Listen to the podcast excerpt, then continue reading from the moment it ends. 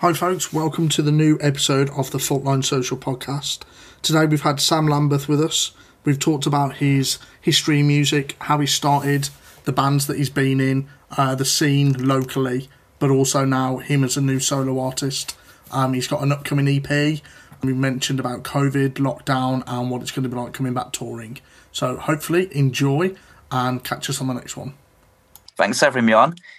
I um, like I say, I first heard of it when when Jack was on a few weeks ago, and re- really enjoyed listening. And I listened to Grey Waves as well. I thought that was really good. So I thought, you know, it, it'd be worth me dropping a message in the inbox and seeing if I could get myself on.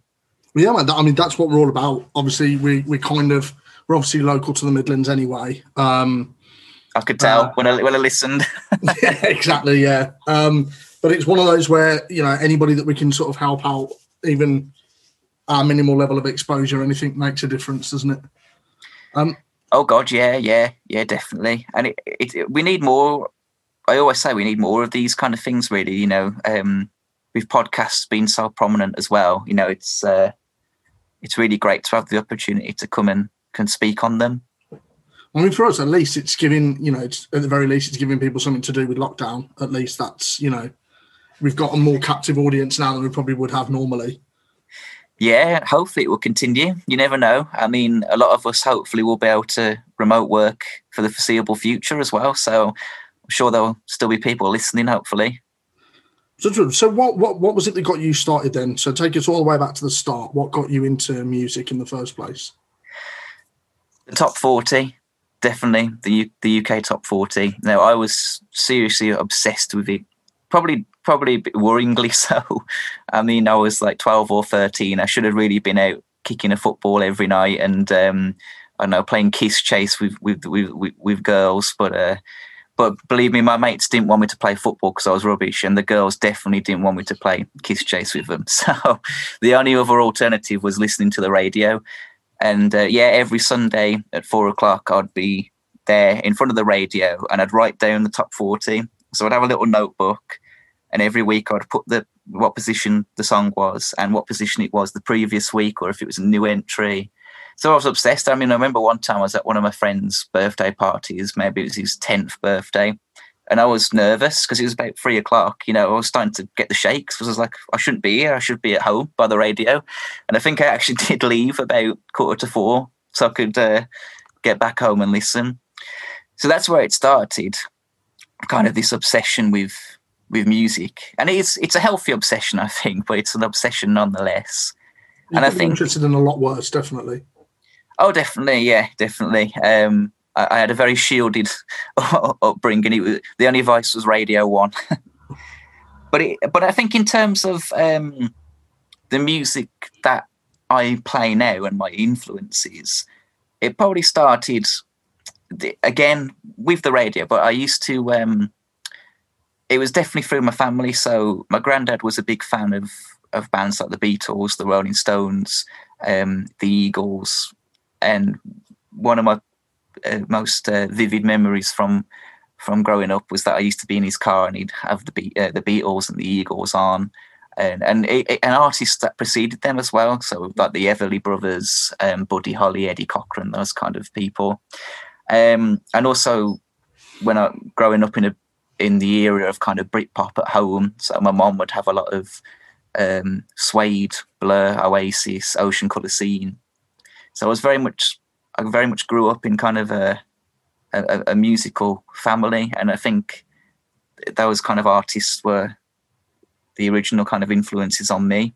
And when I was about um, 13 or 14, I really got into rock music myself. I think before that, obviously, I was into it because it was on, you know. So my granddad would play it at home or in the car, same with my mom.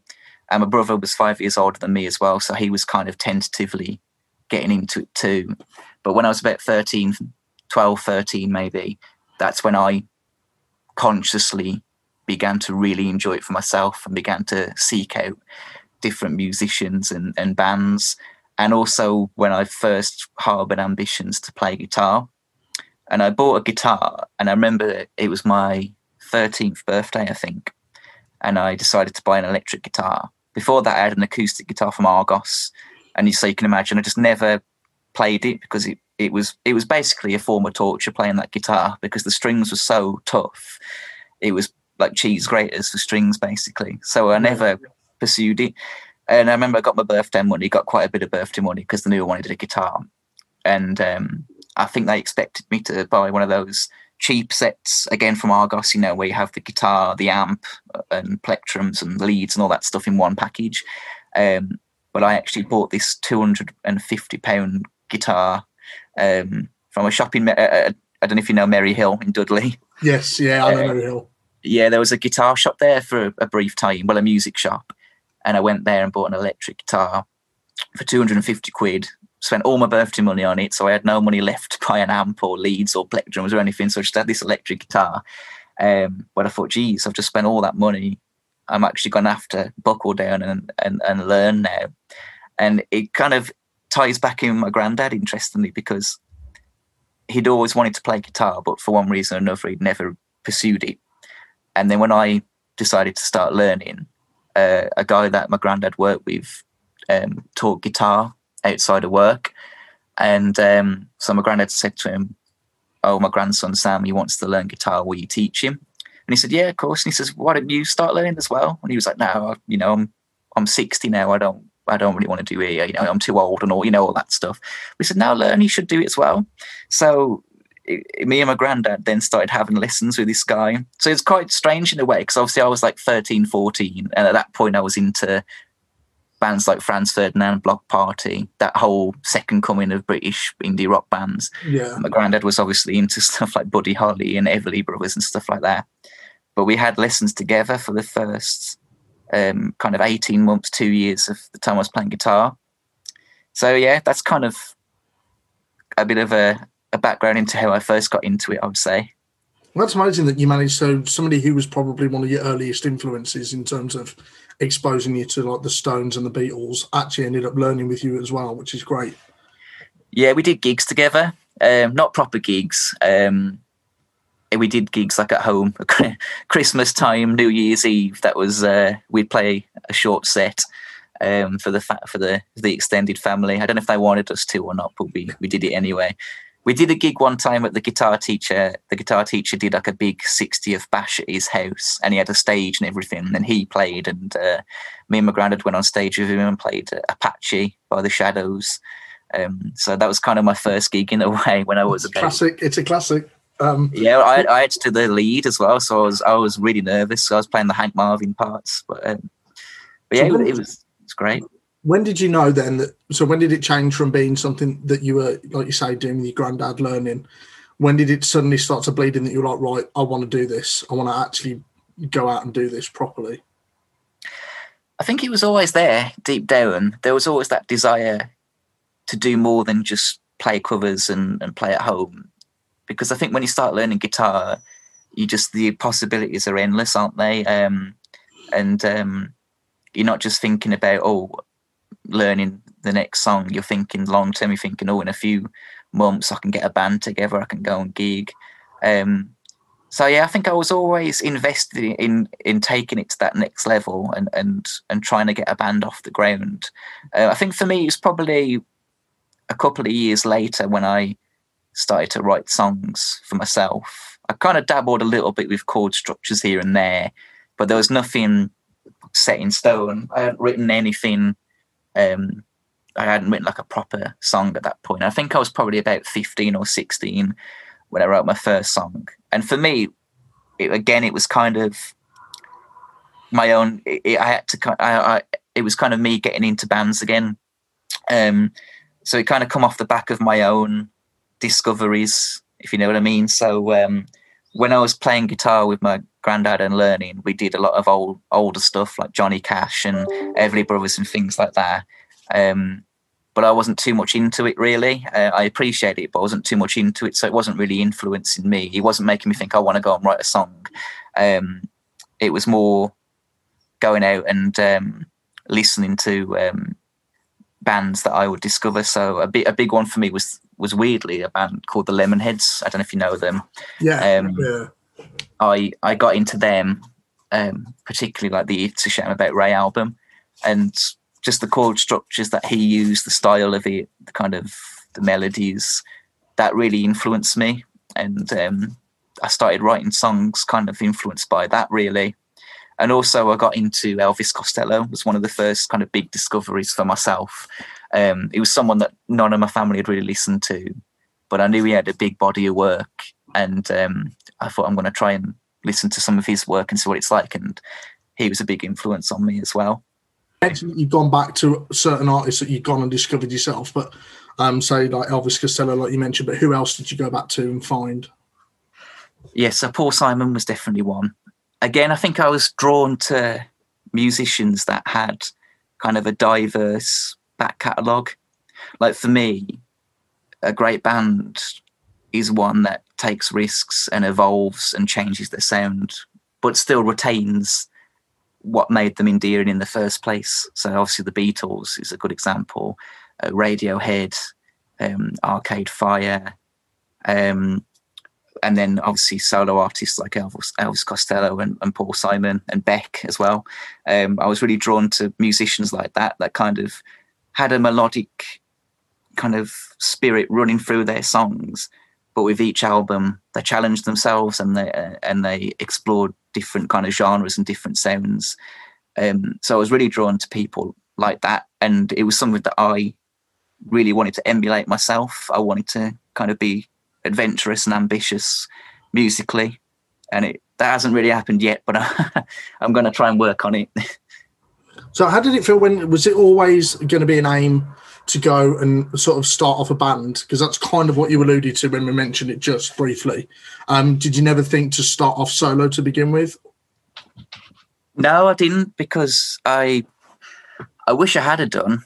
Looking back, um, I think for me, I just didn't really have the confidence in myself.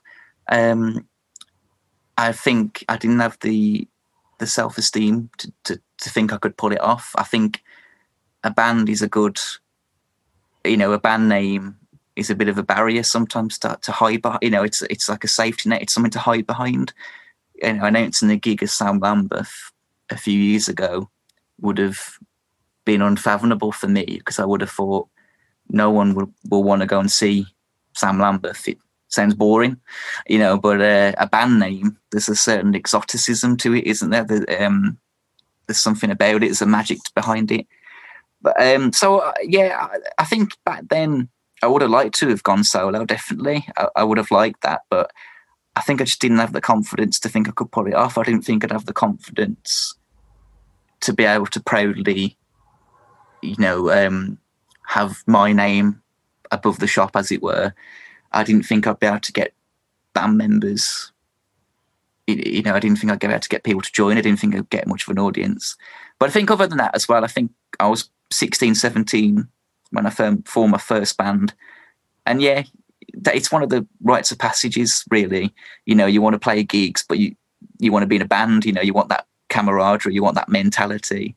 So I think there's a bit of both, really. I wasn't reluctant to be in a band at, at all, um, but at the same time, I did consider going solo for sure. So walk us through it then. So how did how did your first band come together? Yeah, I mean, I didn't even form it. Oddly, um, basically, I knew some guys at school. Um, Dan Lacey was the uh, other guitarist and singer. Fantastic guitarist, fantastic piano player, fantastic drummer the perfect band of oh, honestly would be would have been four versions of him because he he was fantastic at every instrument. Um, Jay Wiley was on the bass. He was a younger lad, and and he looked a lot younger. So he, was 15, I think, but he looked about 10, which caused us a lot of problems at first when we were trying to get gigs because they'd take one look at him and go, "I'm gone. You guys definitely ain't 18." Yeah. Um, and the drummer, the drummer was called Chisel. Um, no one knows why, but that was his that was his nickname, and it just stuck. Um, but um, I knew these guys um, at school, um, and there was a Christmas concert coming up at the school. You know, as cliched as that is, and um, Dan suggested maybe we do a gig for it, play a couple of covers just for a laugh. And I said, okay, what the hell? I mean, I wasn't particularly c- that committed about it, and I certainly didn't think it would spawn a band or gigs or original songs or anything. I just thought it was going to be a one-off performance and just a bit of a laugh. I didn't really go into it that committed, if truth be told. You know, I didn't go into it how I'd go into a full band where I'd think, right, let's write songs, let's book the gigs. You know what I mean? I was, I was fairly, yeah. I took a backseat approach to it and just kind of let Dan orchestrate it. And for one reason or another, it, we didn't end up doing the gig. I don't know what happened. But I always remember I went to New York um, the following February and Dan messaged me and said, Oh, the monobloggers have now got MySpace which tells you what year it was because MySpace.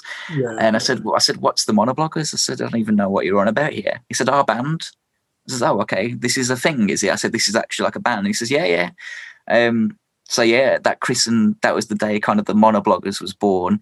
Um, and we started rehearsing in Chisel's attic uh, every Saturday. And um, yeah, I think I, I, took, I bought one of my songs. That was one of the first things I did at the first rehearsal. I, I, I bought a song that I'd written a couple of years ago, probably the, the, first proper song I'd written, and one that was kind of influenced by the Lemonheads. And I took that to them.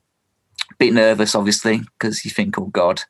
Um, but the lads seemed to like it, and we worked on it. And then, you know, I, I kept writing at home, and uh, I just kept bringing the songs, and that's kind of how it how it went. It was kind of I'd bring the song to rehearsal, and um, you know they'd flesh out their parts, and it would go from there. So where did the name come from? Was it entirely just dropped was, on you that day? On the you know, yeah, yeah, literally. Yeah. I, would never even heard. I didn't know what he was on about. I thought he'd sent the sent it to the wrong person, but um, basically combined. I was writing blogs on MySpace again because you know writing down the top 40 wasn't sad enough i had to also write blogs online um, and uh, our drummer had a monobrow and still has one i think i presume he does and so dan just combined these and the monobloggers was born so what did you think when it when obviously when you were sort of in the rehearsal stage and you were bringing um, bringing the songs through what what lifespan did you did you envisage at that point well, obviously, I was really young, so you don't. I didn't really put any particular lifespan on it. Really, for me, there wasn't going to be an expiration date. For me, you you. I was obviously a bit naive, a bit starry-eyed, and you think, "Wow, this could be it." You know, this could be my band now, from now till the end. You don't. I didn't really envision it coming to an end. Really, I kind of hoped it would continue to grow and grow and grow for years on end. Um, and I hoped that we'd be able to create a bit of a body of work. Um, so yeah, I think because I again because I was 17, 18, it's kind of like when you with your first love, I suppose you kind of think, oh, we're going to be together forever and all this stuff, you know. Yeah. So then, what what did what did change then? So what brought you out? What what brought about the end for the weirdly, it was a, a, a, record deal. I would say was the was the main was the main thing. And I remember I used to read up about bands that would split up because of dodgy record labels and things. And I used to think, oh well, that can't be the main reason because surely if you love it enough, you'd be able to uh, overcome those kind of um, pitfalls. But um, yeah, that was kind of what did it for us. Basically, we we were on a record label. Um, and it again it kind of plays into our naivety with it really i was kind of the band manager and at the time i thought i was doing an okay job i thought i, I was quite organized and uh, I, I did some good stuff and i think i did to an extent but i was still only 17 18 not you know 19 by the time we kind of come to an end probably a little bit older actually so i was didn't have much world experience and there's a lot of things I look back on now that I wish I hadn't done or would do differently.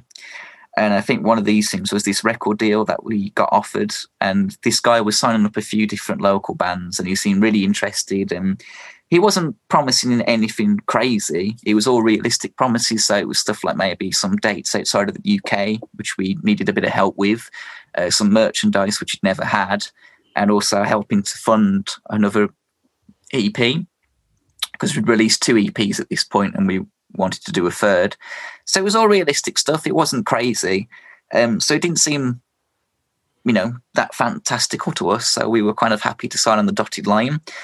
Um, one of the stipulations was that they'd earn 30% of whatever we made, but this was regardless of whether or not they had any involvement in it. So we could put on a gig ourselves and they'd still take a cut of it.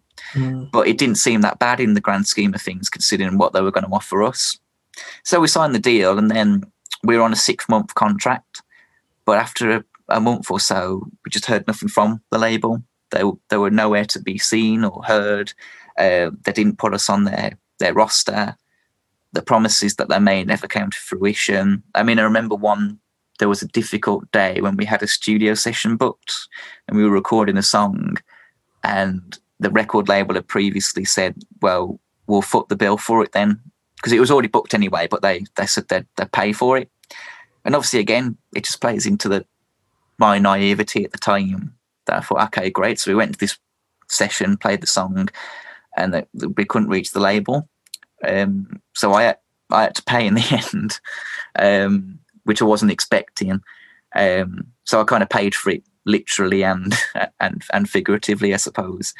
Um, but yeah, anyway, we cottoned on to the fact that they'd make a cut of whatever we did, even if they hadn't spearheaded it or got involved in any way. So we stopped gigging um, because we didn't want them to make any money, and we weren't recording anything. We weren't releasing anything. There was nothing on the horizon. So we we were kind of a listlessness setting, yeah. and I think we were starting to get a bit frustrated with each, each other. We kind of felt the band name had been besmirched a bit because there'd been a few cancelled gigs as well, and I kind of we kind of felt the reputation wasn't as strong as it was. And but after the six months were over and we were free of the label, we did a gig and not the the, the turnout wasn't great, and we just kind of felt we just kind of felt fatigued really and I think we were all ready just for a fresh start at that point. Uh, but we were young, you know what I mean? Like I look back on it now, and obviously at the time, you don't really think about it, do you? You know, you don't you don't sit there saying I'm I'm I'm still a young man. You know what I mean? But I look back on it now, and I think, well, you know, we were so young and we were naive and but we had a great time you know we all loved it and the good thing is we're all still kind of you know we were in touch with each other and stuff so there was never any animosity. There was times when we had disagreements and we would fall out, of course, but I, I do look back on it fondly. But I think if there's one thing I'd change, I wish we'd have had like a manager or someone older involved. I know Chizzy's dad was kind of keen to do it, I think, and I wish we'd have pursued that a little bit because I think if we'd have had like an older head just kind of steering us in the right direction, we, we could have done a lot more. But I think because we were just four young lads kind of working it out for ourselves, we we didn't always make the right decisions. Well, I think it's it's like you say though, it's difficult not to be tempted by something like that when it it's you know they're not promising you the earth. It's quite a reasonable, fathomable you know transaction. And obviously, what ended up happening was that I suppose any of the momentum that you'd built up, if you don't gig for six months, it's going to tear that apart, isn't it? And you're to have to sort of start from scratch, aren't you? Yeah, I mean, six months is like forever, isn't it, in the unsigned yeah. world? If you don't do anything for that long, you do get forgotten about. Um, but I mean, it, it's it's one of them. I mean, it wasn't just that really. There was there was other reasons. It's one of those where you know you you look back and think if I know what I know now and I had the tools and the knowledge I have now, it would it probably would have been a bit smoother. So, what was the next chapter then? What happened after that? A lot of people thought I would go straight back into making music, and a lot of people thought I would go solo then. Um, I guess they thought we were like a boy band, you know, we'd split up, so we was all going to have solo careers. Um, and again, I was tempted. I remember I bought some home recording equipment and I got in touch with a few local musicians that I knew and asked if they'd be interested in, in guesting on it. And I was going to kind of make a lo fi acoustic driven record. And in fact, my forthcoming EP, a couple of the songs that are going to be on that were written for this. So uh, this was around 2012. Um, I don't know what happened, but for one reason or another, I just never really pursued it. Um, I just kind of, I guess, I lost the love of it. I lost the drive of it. Um, I think it was such an intense period, and it was kind of all I really liked. You know what I mean? It was such a big part of my life from 17 to 21, 22. And I loved it so much that I think coming out of it, the thought of going back into it again, it felt a little bit overwhelming at that at that point in my life. So I never really pursued doing the record. Um, but there was, and again, there was that kind of lack of confidence for me. I just thought Sam Lambeth. I don't know. I don't know if I'm ready to be solo. I don't know if people would just think I was a one man band. You know what I mean? I don't know if people would see Sam Lambeth and think, oh no, it's going to be like a, a you know, a kind of a a lo-fi, miserable record with just him and his acoustic guitar. Uh, so I kind of again put off the idea, and there was a few abortive attempts to do a band again. And I did one early 2015. That's when I finally got one off the ground, but it didn't last very long. It, it lasted a, a couple of months really, and then I finally got a proper band together. Um, November 2015 called Quinn, and at this point I'd been frequenting Birmingham a lot more than I had before, and I was going to a few club nights and a few unsigned band gigs, and I'd, I'd made a few friends. And so by the time I decided to dip my toe back into bands again, I kind of knew a lot of people, I knew a lot of promoters, and knew a lot of bands and stuff from just going out and seeing them and networking with them. So I knew that if I formed a band, I'd, I'd at least have hopefully a little bit of a support network. Um, so yeah, I, I um, my uh, my mate Sam, who's a drummer, he uh, was up for doing it, and then we found this bass player called Meg, um, and she joined in there, and we formed Quinn, and uh, we were together for just under three years. Um, it was a bit of a different sound from my first band. So the Monobloggers was a lot similar to kind of what I'm, the music I'm making now, which is kind of you know quite melodic, acoustic driven rock. You know, quite REM, quite 90s focused. Quinn was a bit more reverby, bit grungy, bit of a power trio. Um, but we released two EPs, and uh, yeah, we did quite well. We had quite a lot of gigs, quite a lot of support slots. Um, we was on Radio One and Six Music, which was great. Um, we donated a lot of money to charity as well. So the first EP, all the proceeds from that went to Teenage Cancer Trust, and the second EP, all the proceeds went to Mind. Um, not a great deal was raised, obviously, but it was still it was still nice to, to do that to, to donate the proceeds to these charities. Um, but yeah, that, that was a really great experience, and it was a chance to do something a bit different. You know, it was a chance to do a hard rocking trio. You know, for me, it was hard rocking anyway. I was very influenced at that point by people like Dinosaur Jr., um, Hole, Smashing Pumpkins. Um, so it was very kind of heavy, reverb drenched rock. Um, so it was a lot different from what I'd done before. It, it definitely helped me improve as a guitarist, as a frontman, as a singer, because there was a lot more emphasis on me because there was, you know, there wasn't another vocalist or another guitarist. And again, it was the same kind of pattern as the monobloggers where I'd bring the songs, um, they'd flesh out their parts, although I'd kind of have an idea of what the drums are going to be anyway. Um, and it was kind of me driving it forward, you know, with booking the gigs and stuff like that. How, how does that how does that come about when you um so like did, did you find it easy to to piece together the other parts of the song? So obviously being sort of guitarist and, and vocalist, did you find it easy that in your head you're like, yeah, I know exactly what the drum sound is going to be, or do you just kind of let them expand into it a little bit? A bit of both. Um, I didn't want to kind of be like because at the end of the day, it was a band. You know, um, even even if I, I did a lot of the heavy lifting, as it were, it was still a band. So I never wanted to make them do anything that they wouldn't want to do. You know, so with the drum parts, there was always room for for them to put their own stamp on it and to play what they'd want to play. But when I'd write the songs, there would I, I would have an idea in my head of how I thought the drums are going to go. I think a lot of songwriters might say that as well, you know, that when they're at home crafting a song on an acoustic guitar or a piano, what have you, in their head they'll have an idea of, you know, what, when the drums are going to change, what kind of pattern is going to be happening. Um, so yeah, it kind of goes with the song as well. I think when I'm at home playing the guitar, the, the dynamics of how I play kind of mirror what I want the drums to play. So if there's sudden heavy strumming, I know that that can be done with the drums. So yeah, I do have kind of a clear idea of what I want the drums to do, but I'm always happy to hear suggestions, and the same with the bass as well. So, what prompted the change in styles musically? Was it um, were you just listening to different stuff then? Was it, as you say, was it because you got into more of the Smashing Pumpkins kind of vibe, and you wanted to bring that through? Or was it like based with the other guys as well?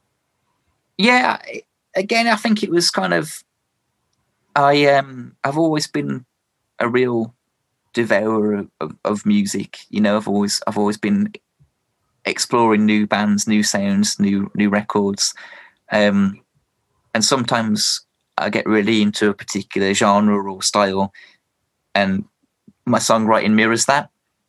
So at that point, I was really into more kind of lo-fi dream pop, grunge, that sort of thing. Um, so yeah, my songwriting kind of altered, and I began creating songs like that. So yeah, it did kind of just reflect a newfound love for that. But I, I did always want to try being in a trio. I always wanted to have a go at being kind of the only guitarist because I thought it'd be a real great challenge. And sometimes it was hard in the past when there was another guitarist because I'd obviously I'd write the songs, but I'd write them in a way that there wasn't really a second guitar. And we'd then have to kind of create bits of the second guitar. Sometimes it was easy because obviously you'd have a lead and a rhythm. But sometimes if there wasn't much room for the lead, it, it would be difficult. So it was good to have that kind of that part of the process removed because it would just be one guitar. But it was a chance to to push myself really and and and develop as a guitar player because I hadn't really done much soloing. I hadn't really I'd always had someone playing with me on stage and, and that kind of create again it was that was that idea of there's always that safety net there, you know. But when I was the only guitarist, obviously there was no hiding place. If I made a mistake, everyone would hear it. So it was a real cool challenge. So I think it was just a mixture really of wanting to try being in a trio and just really, really liking that music at the time. And I still like it now, you know, but um but yeah, I kind of it, it fluctuates, you know. Um I remember the band I formed in between the Monologues and Quinn was very much kind of into like punk rock, um, like you know Jimmy Eat World, brand new, that kind of heavier pop pop punk kind of style. Yeah. So there's just been times when I've been really into a genre, and then the songwriting's reflected that. You know, maybe it all ties in with me wanting to explore different genres. You know, but instead of exploring different genres under one name, every band kind of was a genre, if you know what I mean.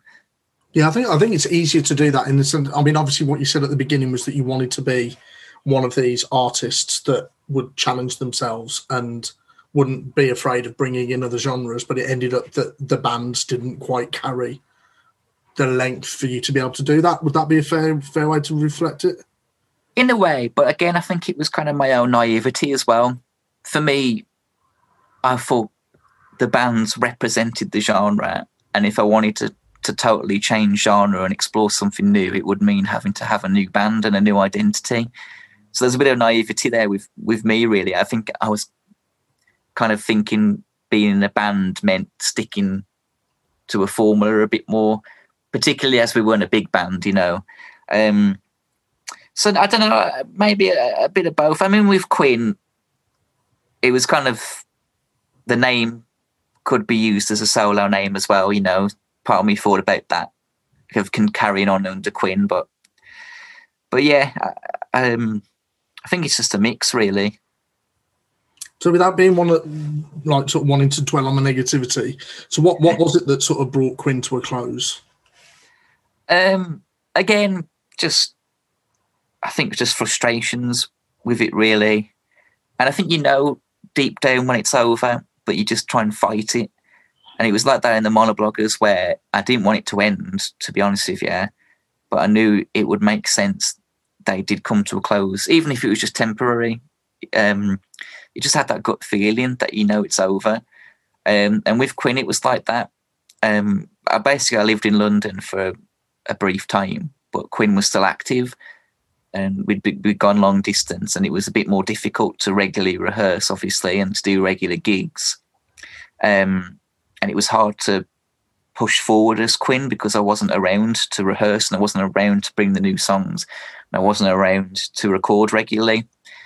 And I just think at that point we were wanting to move in different directions. So the other members of Quinn wanted to kind of stay a bit more loyal to the sound that we had with this, you know, grunge rocking sound, and I wanted to pursue um, different sounds, and um, and I think that kind of caused a bit of a rift um, and um, I think basically what happened was that the members of Quinn were going to leave, and I was just going to carry on as Quinn. Um, but um, in the end, I, I just kind of got fed up with it. I tried to find new band members, and I couldn't really get it off the ground. There was a lot of false dawns, you know, false promises and stuff like that. And I remember I did a gig in the September 2018. It was in, in Birmingham, and I just remember one night thinking this is going to be the last Quinn gig, and I don't know why. I just, I think I was just fed up with it. It felt a bit like an albatross around my neck, you know. Um, and I, I, felt a real contentment with it. You know what I mean? So when I announced it, when I said this is going to be the last Quinn gig, I didn't feel sad or I didn't feel I didn't feel I was making a decision based on an emotion. You know, I wasn't overreacting. I wasn't launching into it without thinking. It just felt the right decision, and I felt at peace with it. I thought it's time to to lay to rest, and I'm glad I did. And I, I think with the the two main bands in my life were the Monobloggers and Quinn, and when they both ended, yes, there was hopes that I would carry on and maybe go solo, you know, with deep inside me. But also there was this feeling of, oh, I'm done with it now. So then Monobloggers, I blogged, I didn't really do anything properly for another three years. And then when Quinn ended in late 2018, again, I didn't do anything until November last year when I when I launched my solo career. So both times I kind of felt done with it, not in an angry way or a bitter way, just in a kind of I felt like I'd done all I could. I had a good run, I had a good innings, and maybe it was time. Maybe it was time to to tentatively take steps into the real in the real world, you know. yeah, exactly. Well, well, before we before we go on to your solo stuff, um, well, one of the things that I always like to ask people, um, especially like the local musicians um, and acts, is like, what do you think of the scene? So, do you feel supported by it? Is there enough venues? Are there enough places to go? I mean, obviously, we'll take COVID off the table because that's just a whole mess. Um, but yeah. like, uh, what do you feel is the advantages of it? Like, how does it compare, sort of, Black Countryside to to more Birmingham? Like, how, how have you found it? Well, I would definitely agree with what Jack said to you when you had Jack Cattell on, where he kind of said the Wolverhampton scene is pretty much moribund. And I do, I would echo that, particularly in comparison to Birmingham. And it's a real shame. And it, I wish I, there was something I could do about it because when I first started playing in bands, it was 2008, 2009. And the Wolverhampton scene was thriving to such an extent that for the monobloggers, for many years, we didn't really go to Birmingham because we didn't need to, because there was adequate venues closer and there was a nice little scene. So you'd have the little Civic, and that was kind of like a a rite of passage, you know, to play there. Um, there was the Varsity, um, which was a great venue, even though it looked like a nuclear bunker up there. Um, there was also there was the Prince Albert, which we played many times, um, and there was another venue which I can't remember. But there was quite a lot of small venues in Wolverhampton at that time, and there was also the Wharf Ten Bar in Walsall, which did regular gigs and had quite a loyal following. But I think ten over ten years on, it couldn't be more different. I think in Wolverhampton now, there's just no venues that are equipped to handle artists of our size in the sense that the ones around are just too big. You know, the smallest one is probably the Slade Rooms, and that's a very big room, really.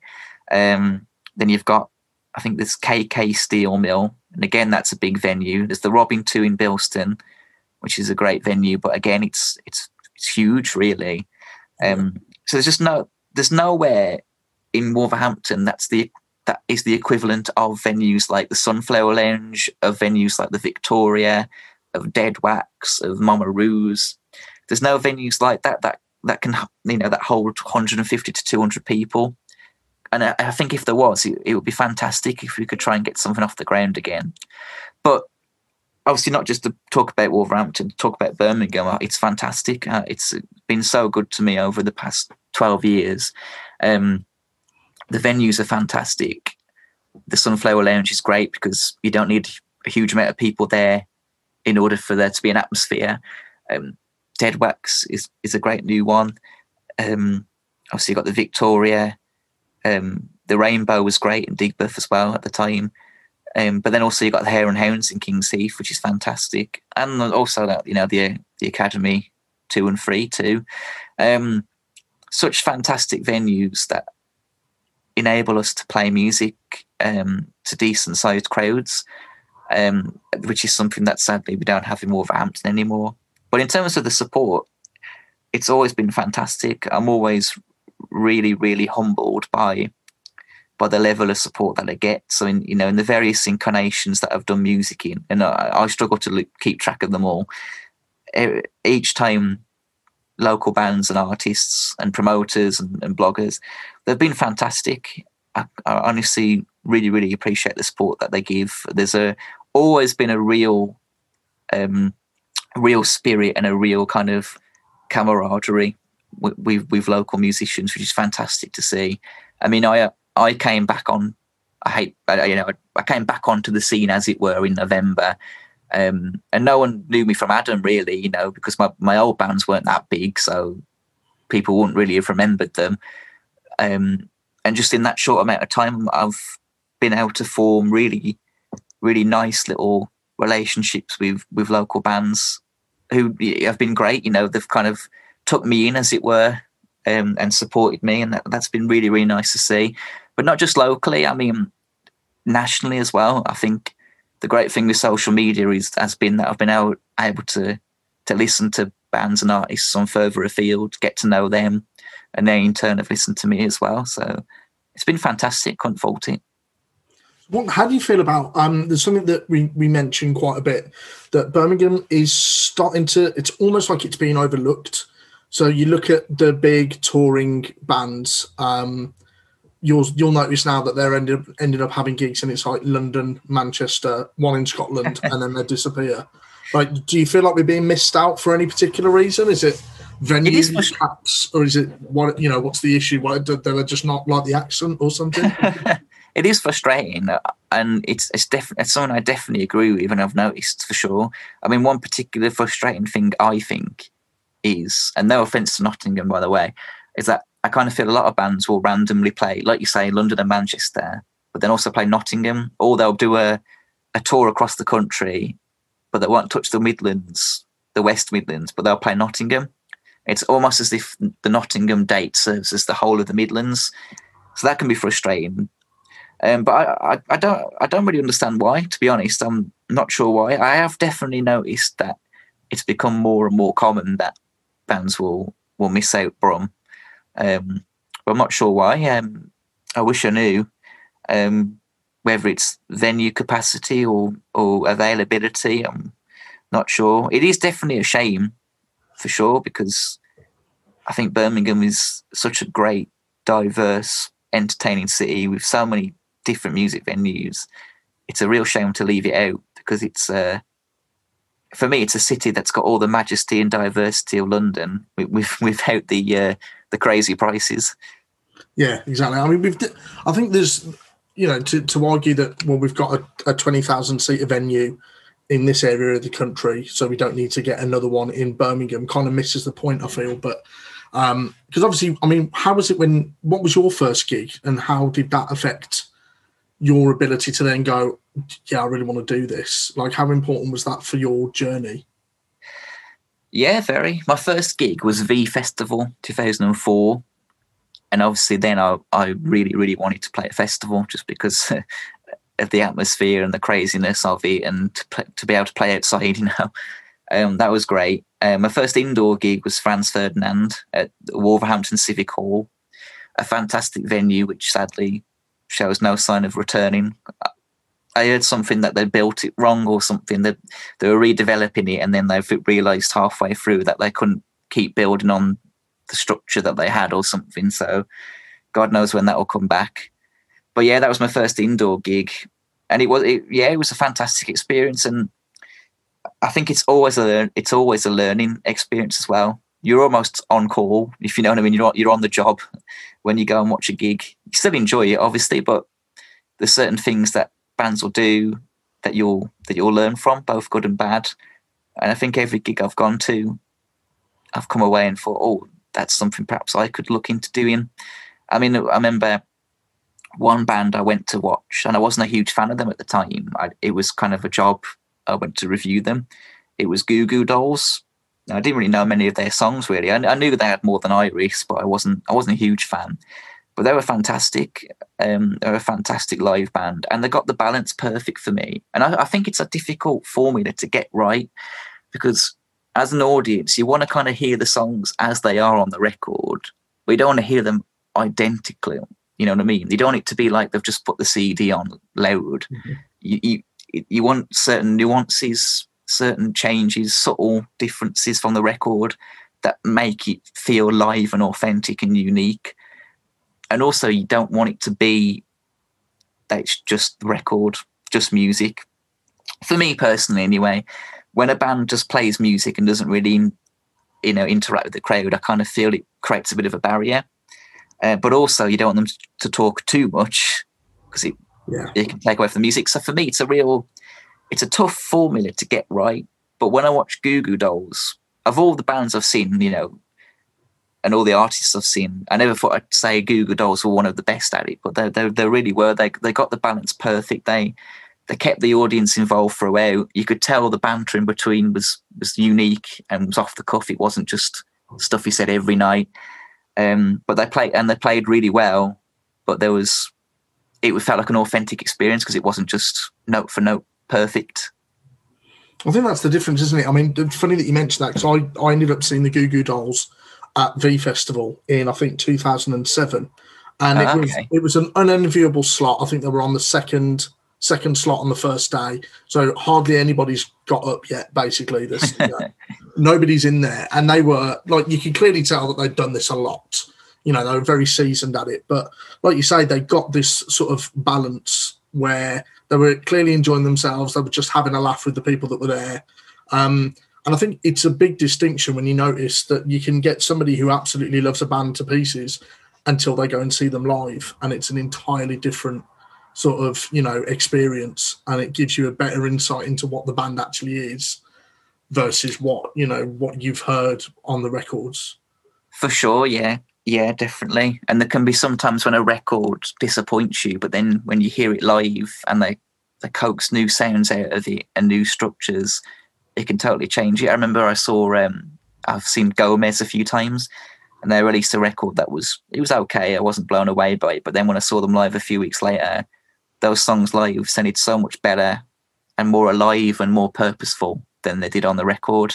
Maybe they just couldn't capture the the magic, you know. And I know REM. There was a similar thing with REM as well when they released they released a record around the sun, and it was a it was a poor record, and they they openly admit to hating it.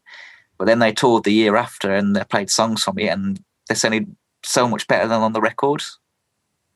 So how do you feel that works for you? So did you did you get that vibe when you were performing live? Um, did, did you find you, you could bring more to it? Did it feel more natural? It took a while, definitely. Um, when I first started, I, um, this will surprise you considering I've cracked no jokes. But when I was younger, I wanted to be a comedian. That was my ambition, believe it or not. Um, so when I first started in the band, I still wanted to be a comedian, uh, really, as well and I think I was spending too much time cracking jokes on stage and trying to be funny than I was being serious about it. And I remember I wrote our band's biography on MySpace, and it was just full of self-deprecating remarks and stuff because I just thought that was the way. To, I didn't really know that it wasn't the way to do it. And I suppose it's it's not not the way, but I was just kind of cracking jokes at our expense and stuff. And I remember we did a gig, and this guy said, "It's all jokes." He said, "You know, like we read your biography and stuff on MySpace, it's just all like piss takes, you know, not out of people, just out of like yourselves. It's like you've got to get serious with it. You know, he wasn't angry or anything, but it, it, it, definitely hit home to me that I had to take it seriously. Not so serious that it was, you know, that it was just humorless, but but definitely treat it with the respect it deserved. I think it, it was coming across a bit disrespectful, maybe. Um, so yeah, I learned that quick, but I think it took a while it's took a long time for me to get to where I want to be as a live performer. Definitely, I think vocally I was never really up to scratch. Whereas now, I only feel in the last kind of year I've found my my voice as it were. You know, I think before then I was trying too hard to emulate my songwriting, you know, my, my heroes, trying too hard to sing in registers that weren't a natural fit, you know, trying to force something that just wasn't right. Um, I think setup wise, I wasn't quite at it. I didn't have the very best equipment. I mean, for years, I played on stage without a tuning pedal. I mean, to me, in there, that just seems crazy. That just seems to me like, you know, going into a a fighter jet without a helmet. Really, I don't know what I was thinking, but back then I didn't have didn't even have a tuning pedal, and yeah, I just didn't. You know, I think equipment wise, performance wise, I wasn't quite up, up to the standards that I needed to be. But also in terms of uh, as being a frontman, I don't think I was quite at it in terms of interacting with the audience. Um, I think I was quite nervous.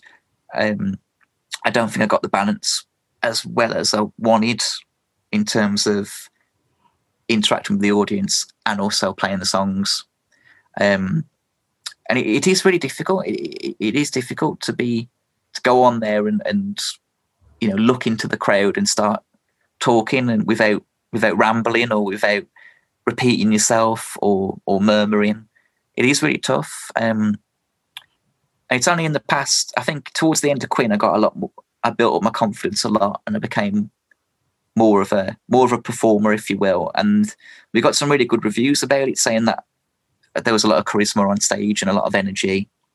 And um, yeah, I think I just learned to kind of relax a bit more.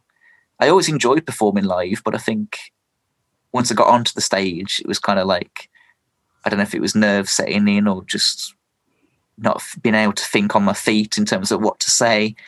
Um, concentrating too much on the music, maybe. Obviously, you've got to concentrate on that, but but yeah, um, it took a while. Definitely, I think um, the last few gigs I did before lockdown were some of the best I did. Definitely, and that was because just going through those times, learning from from the past, and like I say, finding a finding a vocal delivery that was comfortable to me, getting better equipment, um, practicing a lot more. Um, yeah, just kind of life lessons really, and, and, and like I said earlier, just learning from when I go and watch bands and musicians and learning what they do and little tricks that they do that I can apply to to my performances. Well, I mean, for, for what it's worth, with me saying it, you definitely sound a lot more assured on your more recent stuff, on the solo stuff. Um, Thank you. And I was going to say, does it? Do you feel like it's just the sum total of your experiences now, or is it a balance of that kind of releasing the rest of the the inhibitions? Because obviously now that you're solo, if you want to make changes, you can do it much more easily. You can go the way that you want to go. Does that sort of sense of freedom help? Yeah, definitely. Um, I always had a lot of freedom to be fair, in my previous bands because I was kind of the one writing the songs, I was booking the gigs. I was always kind of the creative force behind them, if you know what I mean. Which is probably why they didn't work out.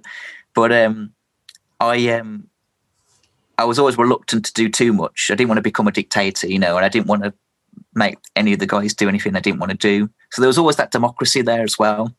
Um, so there was a free, there was freedom, but there were still barriers in place and I, I don't mean barriers in a horrible way. I just mean obviously you'd have to get it through democracy for for us to do it. Whereas now it is a lot more liberating just to think if I want to do that, I can do it, and I haven't got to I haven't got to worry about upsetting anyone or, or hurting anyone's feelings or anything like that. So that's that's really good. Um, I think in terms of singing, it's just more, yeah, I guess being at peace with myself because when I went into the recording studio last August, I still wasn't 100% of what my actual singing voice was like, you know, because I just don't think I ever found the right balance, the right key, the right register, the right tone. It changed, it fluctuated. Sometimes I try and sing high, sometimes low. Just never settled on a distinctive voice. And I remember, as, as daft as it sounds, I went into the studio and I said to myself, just open your mouth and sing. You know, don't think about it don't go in thinking, well, I want this song to sound like this band or I want to sound like this singer. Just go in and open your mouth and sing, and then whatever comes out is obviously just going to be natural to you. And um, that's kind of what happened, really. And I, I am a lot more at peace with it now. You know, when I'm playing at home and working on songs and doing covers, do kind of feel I finally found found a voice that that, that works for me. You know. So um, I mean, I'm going to pick it out because there, was there was obviously when I do little bits of research and stuff like that. Um, so would you describe yourself still as sort of Wolverhampton's Taylor Swift? In, or are we are, are, we, are you moving away now? Are you getting the chance to move away from the love songs and stuff, or does it feel like you get naturally drawn back to them? I'm definitely going to try and move away from them. I mean, for me, the new EP, the songs on there, and the songs that have been released so far, they're not strictly love songs to me, but I can understand why people would think they are. Um, they're rarely personal as well, because to be honest with you, I haven't had much experience of love, so I can't really write that extensively about it. But um, I can see why people would think they're love songs still. Um, and in the past year, I definitely did consciously write songs about being dumped or relationships not working out or whatever. It was kind of my go-to way of writing. But I think that ties in again just to me being young. I'm not saying every young person writes about love, but I think now I'm a bit older. There are different areas that I want to write about and, and different things that are more prevalent and and precious to me that I would like to talk about. Um, but yeah, I think this for me, I've I've definitely started to move away from it, and I think this new EP does move away from it quite a lot. It it still talks about real concerns time, friendship, religion, death. Um, I know I'm making it sound making it sound a bit miserable, but uh, those are kind of the, the big themes that I wanted to look at when I was writing the record. But yeah, there was definitely a conscious decision to move away from she dumped me, she didn't return my texts, you know. And a song like The King, You and Me, I could see why people would think it was a love song. And for me, if people want to think it's a love song, that's great because I love it when people listen to a song and they project their own history and emotions onto it. I think that's that's one of the big rewards when you're a songwriter when people do that. Um, so sometimes I don't like to talk about the specificity. I can't get that word out. You know what I mean? Yeah. Sometimes I don't like to go into too much detail about the lyrics because I, I don't don't want to spoil it for anyone. Um, but yeah, um, for me, the new songs are more about time, friendship, that kind of thing. So even the songs that people might think are love songs are not actually love songs in the in the relationship sense. But yeah, in the past, it was definitely something that I did a lot, wrote love songs, and I definitely made a lot of jokes being, being Wolverhampton's Taylor Swift. And the irony is, this is probably the, the most Swift like I've ever sounded, I would say. Um, particularly her more country albums like Red, whereas before I didn't really sound like Taylor Swift. I guess I just had the wrote about love like she did. But yeah, I definitely want to expand my horizons and in the future when I when I do the next record, I've already started writing lyrics here and there for it. I'm not really forcing it yet because there's there's plenty of time, but when inspiration strikes, you know, it's it's a lot different now. I'm writing about different things.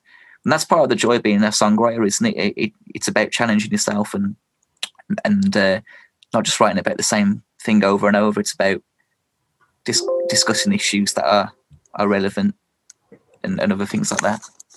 So, um, where I, I mean, we, we've kind of touched on it briefly, but tried to avoid it as much as I can, really. But how has COVID and the lockdown helped with the songwriting? Have you found you've got plenty of time and space to do it, or has it been a different sort of pressure? Um, sorry, I'm just grabbing my charger.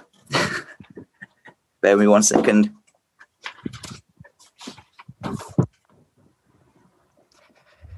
Uh, basic, uh, basically, uh, I had loads of meetings this afternoon, and then ten minutes before uh, you called me, uh, my uh, my boss rang me, and I wasn't expecting it. Um, so it kind of, you know, it just throws you for a loop. Yeah, I know the feeling. so I kind of, all of a sudden, I had everything ready, and then that kind of knocked everything out. So anyway, sorry, I'm back now. There we go. Right, so I'll, I'll, I'll, I'll read for you. Um, so yeah, so with with obviously COVID and the lockdown, um, have you found that it's given you loads of free time to write, or has the sort of the amount of time that you've had with sort of being isolated and whatever has that given you this sort of pressure that well, God, I really have to have something written over this period, otherwise I've wasted the whole time. It's a bit of both, actually. Selfishly, this period has been great for me. And I hate to say that because of how bad it's been.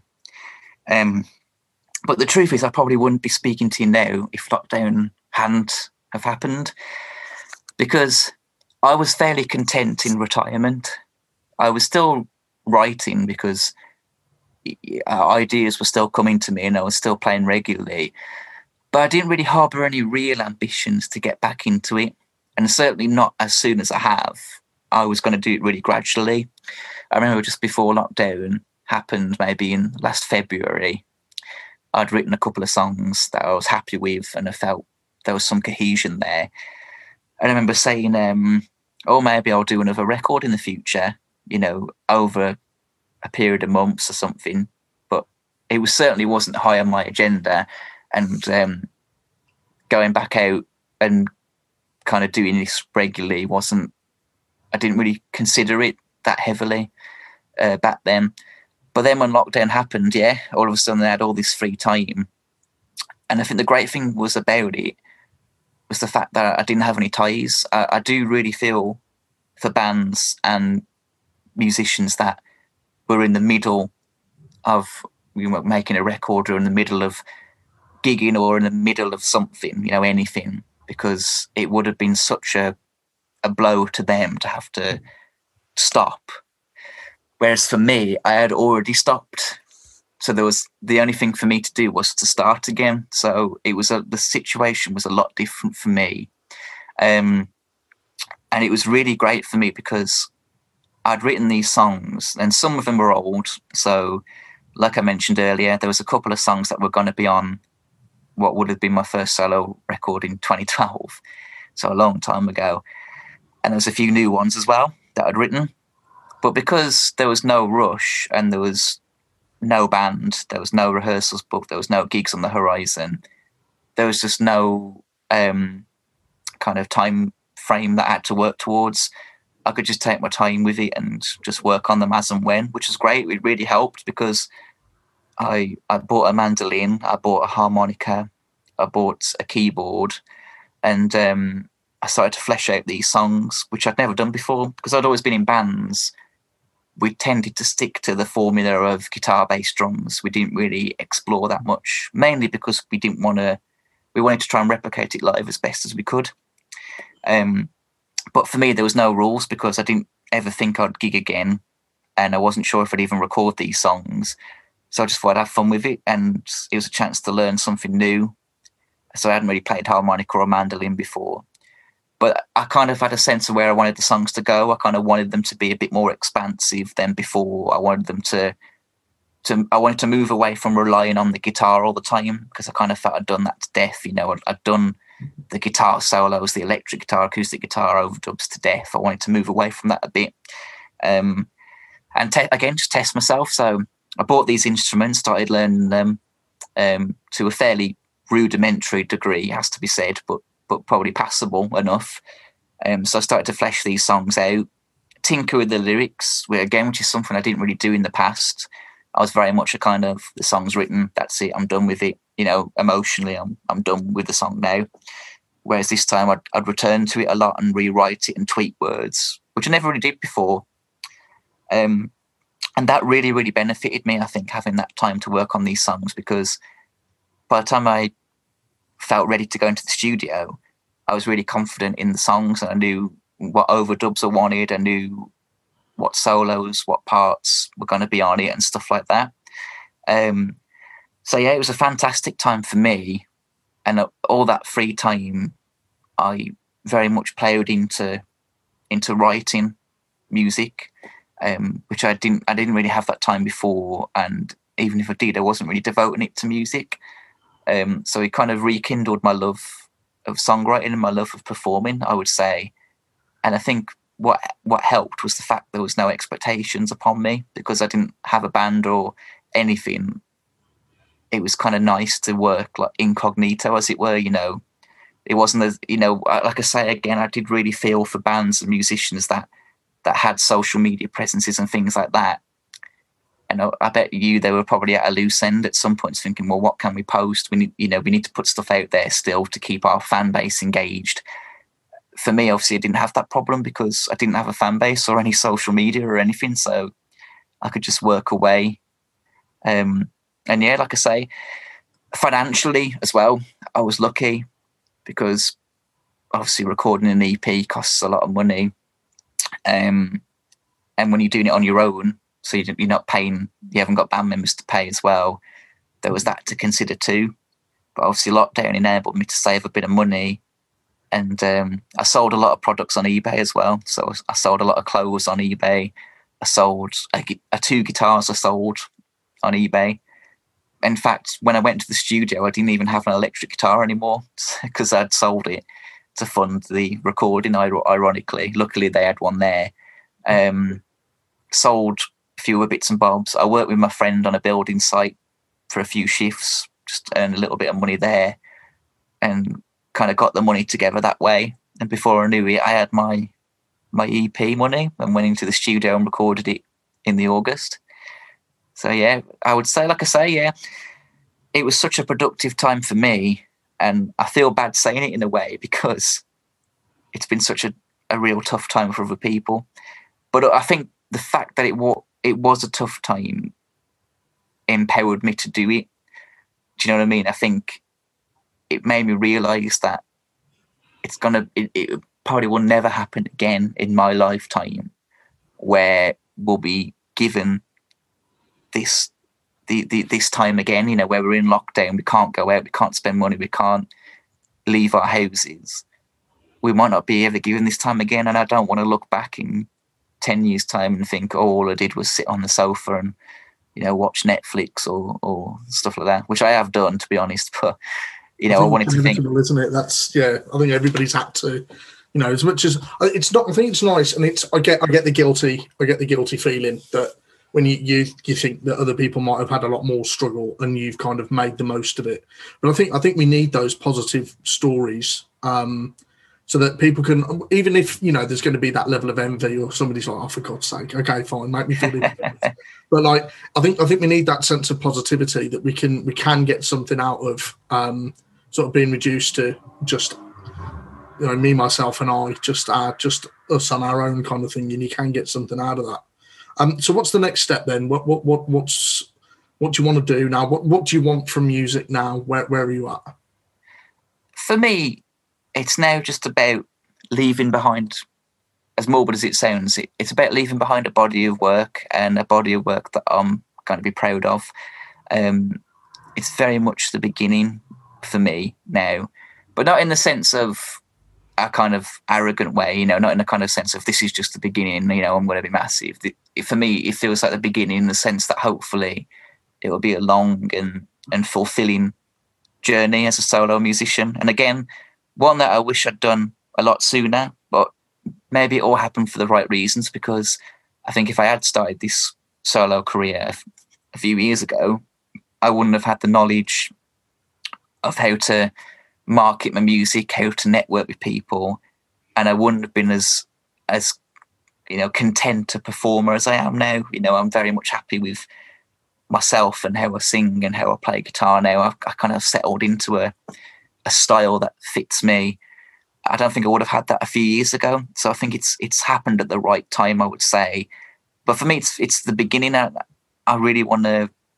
There's there's no again. It's it feels like when I formed my, well, when the monoblog was formed, where the, I don't see an end and I don't see a point where I'll sign off and be happy. For me, it's now going to be a really hopefully fun and exciting pursuit, and regular releases. I hope.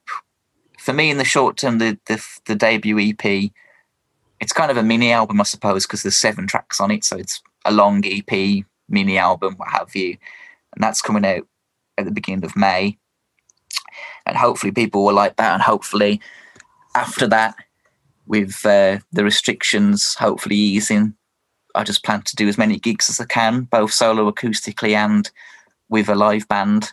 And um, get the music out there as best as I can, and then also look to the future. And like I say, I've I've started writing some songs, but I'm not forcing it because that's one thing I've done in the past where I've straight away moved on to the next thing, and it was too soon. You know, I'd lose the love of the songs that were released because I was too busy thinking about the next stage. So I'm going to enjoy this EP and I'm going to enjoy playing the songs from it live. But I've, like I say, I've started writing tentatively for the next record, and again, it will definitely be uh, um, a chance to pursue different sounds. It's kind of a with this first solo EP. It's a it's a chance to hit the reset button for me and to show people the the styles and the sounds that I hold dear. So it's quite an acoustic driven record, quite folky, quite there's rocky moments, there's country moments. It kind of encompasses all the influences that I love. People like like I've mentioned um, in the past, but also people like Tom Petty, Bruce Springsteen, Bob Dylan. I think for me it represents everything I love about music and why I why I got into it, which was always melody. That was always what I loved. Catchiness and melodies. That's what I was always all, all about. So uh, you know, I was very much like a Paul McCartney fan from the Beatles, and that's what attracts me to a song melody. So for me, it's a really melodic record, and I, hopefully people will agree when they when they hear it. And it's very tuneful, very mature, and it's a record I always wanted to make. And for me, it's a great way to kind of reset, um, move on from the past, and start a new exciting journey as a solo musician. And hopefully, like I say, the reward of rewards for me will be to just, you know, to develop a body of work and in the future look back on on hopefully a varied and diverse discography. That's my aim anyway. and maybe maybe at some point in the future uh, there'll be some kid in their bedroom writing down the top 40 and they'll write your name down as well. Maybe that yeah that, that that's when the news report comes on. It's about uh, i don't know a crime spree in wolverhampton or something. Yes um, oh it, it, it, it'd be fantastic wouldn't it? Um, it's a shame that the top 40 doesn't have the same resonance it did in my day um, it is a weird thing to i mean i, I, I was I say, sorry i just I, I say really old and I said that, didn't I? In my day, I'm, I'm when I say in my day, I'm talking like the late nineties, early two thousands. but the it, it is a hugely different world musically now c- compared to what it was. Um, I was interviewing Mike Miley, who's the drummer from uh, Rival Sons yesterday. Um, obviously, he's he's a little bit older, but um, obviously, we you know we were talking about how much the music industry's changed and how you know it's not so much about getting on a major label anymore. You can pretty much, you know, everything's sort of self-made, self-funded. Um, I mean, how do you, how do you find, like you say, like you've had you've had to graft to go out there and, and get the money together for an EP. Um, are, are you now going to start having to do the work on the social media side of things? Obviously, you said during lockdown you had that freedom of not having to get involved with it. But how about now? Are you going to have to start building that up again? Yeah, I've already kind of made inroads to do that. Um, so I set up. I was reluctant to go back to it really because I was so happy off it, and I really enjoyed not being on social media. But it's you get out what you put in, don't you? And if um, if you wanted it, if you wanted it to be a positive experience, then it's up to you to make it a positive experience. I think. So I set up the social media pages again. Um, sorry, I set up the social media pages again. Um, when I relaunched my career, as it were, which was kind of autumn last year. And um, for me, it's been a wake up call.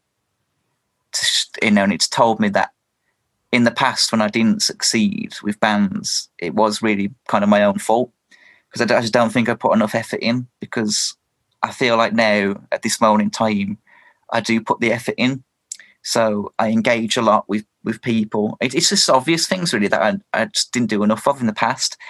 So when I when I set up the social media accounts, I said to myself, well, I can't really set these pages up and then expect, you know, I can't expect people just to listen because again, people aren't going to know me, so I can't just randomly message a musician or a band and go, "Hi, can you listen to my music?" Because they're not going to know who I am. You know, why should they listen to me? Because they, they wouldn't even know who I was. So for me, it was all about don't expect people to listen. You know, you've got to, it was all about making sure I put the effort in and showed I was a team player, showed I, was, I actually cared and listened to their stuff. So for me, it's been, it's been about exploring, you know, other bands, listening to their music, getting involved with conversations, listening to radio um, stations, listening to podcasts, and you know showing my support and then to me, that's kind of it was all about just doing that and making sure that people knew I wasn't just gonna pester them to listen to my music. I was actually interested in, in what they had to say as well, and that that served me well so far because I think hopefully people have seen that. You know, I am interested in hearing their music. I am always happy to help with whatever they need. And it's a great feeling for me as well because I, I, do feel really good about it. And I feel like I've been able to discover a lot of really good, talented people just from putting that effort in and just from engaging with people. And so in, um, the dog eat dog world, you can still find that sort of sense of community. Yeah, for me, I'm not. I'm not really interested in the, the dog eat dog side. You know what I mean? Like, um, I think there's enough room for everyone. I don't think it should ever be a competition. I don't think it should ever be, you know, one band is better than the other.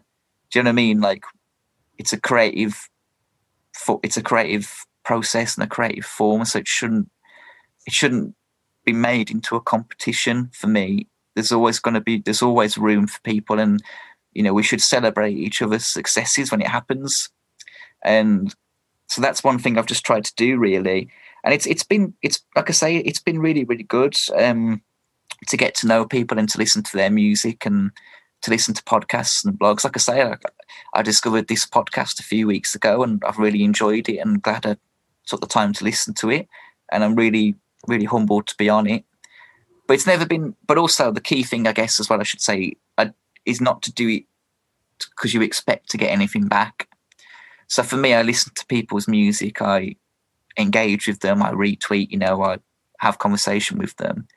But I don't do it because I think, well, no, I've done this. They've got to listen to my music. Do you know what I mean? I just do it just to, just to be supportive, you know, and and hope that, you know, you get a bit of good karma along the way.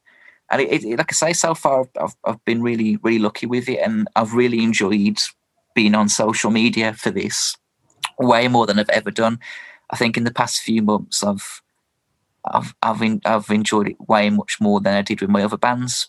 Maybe because I'm a bit older again and a bit more mature, and I don't take things the wrong way anymore, and I don't get too upset if things don't have as much success or traction. Um, but yeah, it's it's it's I've had a lot of fun with it, and I've I've got to know some really cool people. Um, and there's there's some really nice communities out there, especially on Twitter.